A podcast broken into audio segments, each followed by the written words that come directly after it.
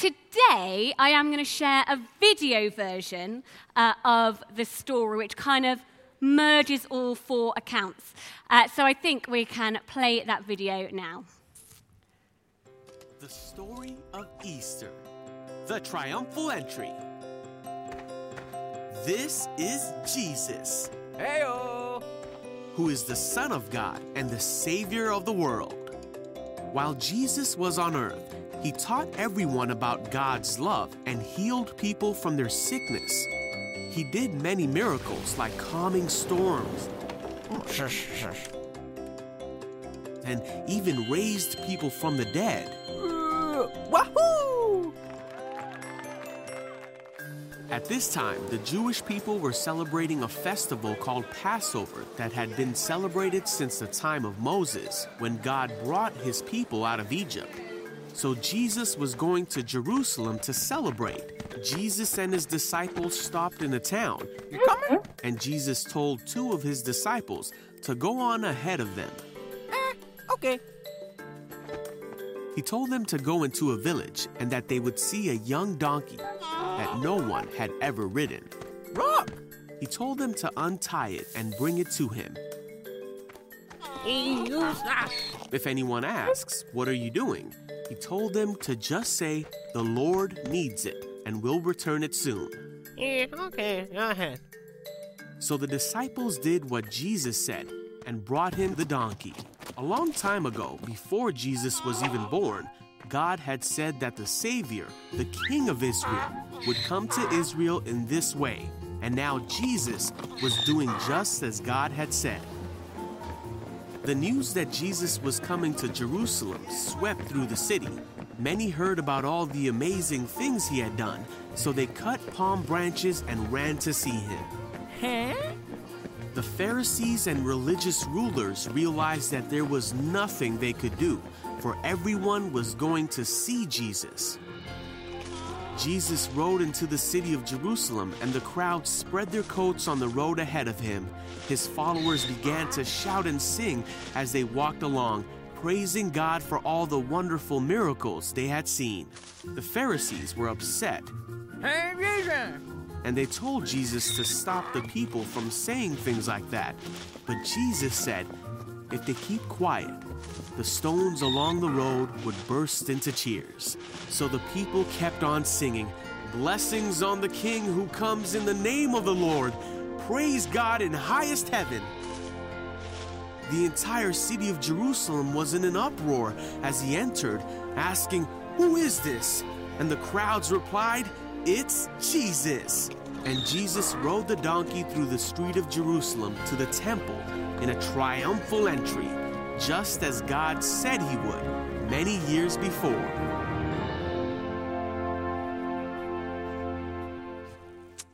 Excellent, thank you. Um, so there's so much that we could unpack from this story, but the bit that you keep coming back to, the bit that um, really caught my eye, um, is the fact that this section in John's Gospel is called Jesus Comes to Jerusalem as King. And it says uh, this The next day, the great crowd that had come for the festival heard that Jesus was on his way to Jerusalem. They took palm branches and went out to meet him, shouting, Hosanna!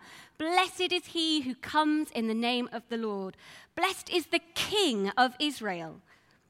Jesus found a young donkey and sat on it, as it is written, Do not be afraid, daughter Zion. See, your king is coming, seated on a donkey's colt. Jesus was entering Jerusalem as king, but not necessarily how we might expect a king to enter. Uh, and it got me to thinking what sort of a king was Jesus or is Jesus?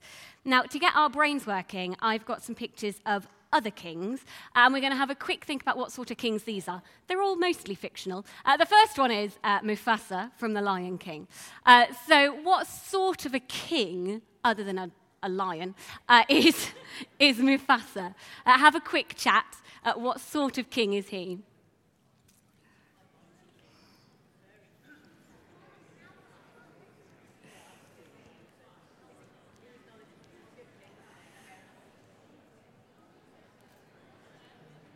Okay, what sort of king uh, is Mufasa? Yes. He wants to protect Simba, who who's his child. Brilliant. What else sort of king? I heard mighty and knowledgeable. Yes. A good king. He is. He's a great king. Okay, the next king uh, is this one uh, King George from the Hamilton musical. Uh, that one was for Jonathan, but he's not here, so he's missing out. Um, but yes, so what sort of king, if you don't know the musical, you can just guess from the picture, uh, is this one. Have a quick chat.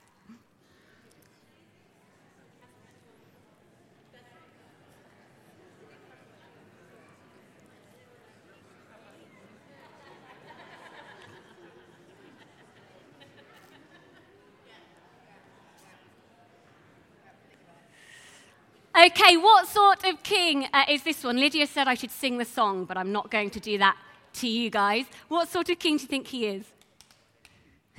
Still munching. Yeah? Yeah? Yeah, actually, he does. You think he was a helpful king? You might have been. Uh, what else do we think that this king was? Yes, mad. He is a mad king. He's a bit silly, a bit ridiculous. Right, the next king uh, is another Disney one. Um, this is King Richard from Robin Hood. Again, if you don't know the film, you can guess from the picture. What sort of king is this one?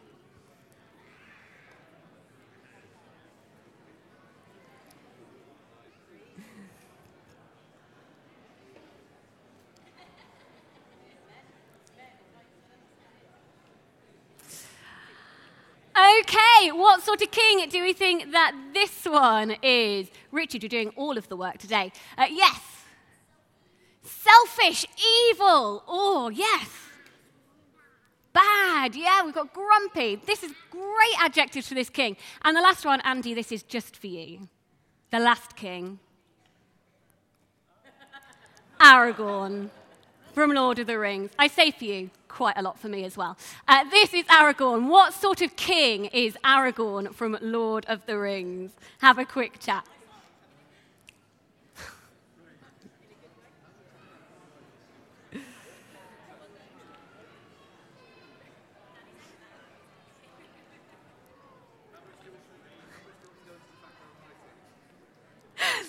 Okay, uh, what sort of king was Aragorn? Stephen's asked how much background do we need? I know him well, so not a lot, Stephen, but thank you. Uh, of king? Andy? A long expected king. Excellent. What else do we know about Aragorn? What sort of king does he look like uh, if you don't know them? Yes. You think he might be brave? He's definitely a brave king. Um, okay, so that's enough of the fictional kings. Um, we've got all of these different kings who've led and ruled in different ways. And Jesus has some elements of some of them, uh, but he's not really like any of them. For starters, Jesus' kingdom, the bit that he was in charge of, isn't on earth. He wasn't ever a king or even really a ruler whilst he was here. He was mainly a teacher. So, what sort of king is he if he's a king without a kingdom? Well, firstly, Jesus is a king of peace. We have this famous scene played out on Palm Sunday of him riding in on a donkey. And to us, that feels a bit weird. Like, imagine in a few weeks King Charles rocking up to his coronation on a donkey. Um, but, of course, in biblical times, it was actually a really common method of transportation. And when a king went to visit another place, he might ride in on one of two things either on a powerful horse, showing that he's about to wage war, or on a donkey, which showed he came in peace. By turning up to Jerusalem on a donkey, not only was Jesus fulfilling the words of the prophet Zechariah we heard earlier, uh, but he was showing everyone he came in peace. At Christmas, we often hear the Isaiah reading, which describes Jesus as the Prince of Peace, and I'm reminded of that now. He knew he was about to fight the ultimate battle against sin, and yet still he chose a donkey. He still chose peace as the way to fight it. And that links to another aspect of his kingly character. Jesus is a brave king. He knew exactly what was waiting for him in Jerusalem. He knew he'd be arrested, subjected to horrible things, and ultimately that he would die a painful death. He knew these things, and still he went. He was brave. There's a famous quote from Nelson Mandela that says this I learned that courage is not the absence of fear, but the triumph over it. The brave man is not he who does not feel afraid, but he who conquers that fear. We know that Jesus felt afraid. A few days after his triumphant entry into Jerusalem, he prays in the garden and basically says, God, don't make me do this. I don't want to do this. He was afraid. But he conquered that fear. He was brave and he did what God asked him to do. He gave everything. And that links to my next word to describe Jesus as king. Jesus is a servant king. His whole life was lived to serve others. He healed people, he brought them back from the dead, he fed huge crowds of hungry people. A few days after he enters Jerusalem, he washes his disciples' feet. And soon after that, he literally gives his life to save everyone. There's no greater act of service than that. And there's no greater act of love. My last description today of Jesus as king. He is the king of love. There's nothing new in me saying this. We all know that God is love. We know that Jesus is God's Son. And we know that he gave his life on Good Friday because he loved the world so much. But a bit in the passage stood out to me today to remind me of the love Jesus had for his people. In Luke's account of Palm Sunday, which we'll look more at next year, but this, this little section stood out to me uh, from the Good News translation. He came closer to the city, and when he saw it, he wept over it saying, If you only knew today what is needed for peace, but you cannot see it. He's so full of love for his people, so hurt that they can't see what's right in front of them that he cries. Jesus, fully human and fully God, Jesus, our King, has a heart that is broken for his people. He's the King of love. So, what's the point of this? We know what Jesus is like, but why is that important? Why does it matter if Jesus was a peaceful king, a brave king, a servant king, a loving king?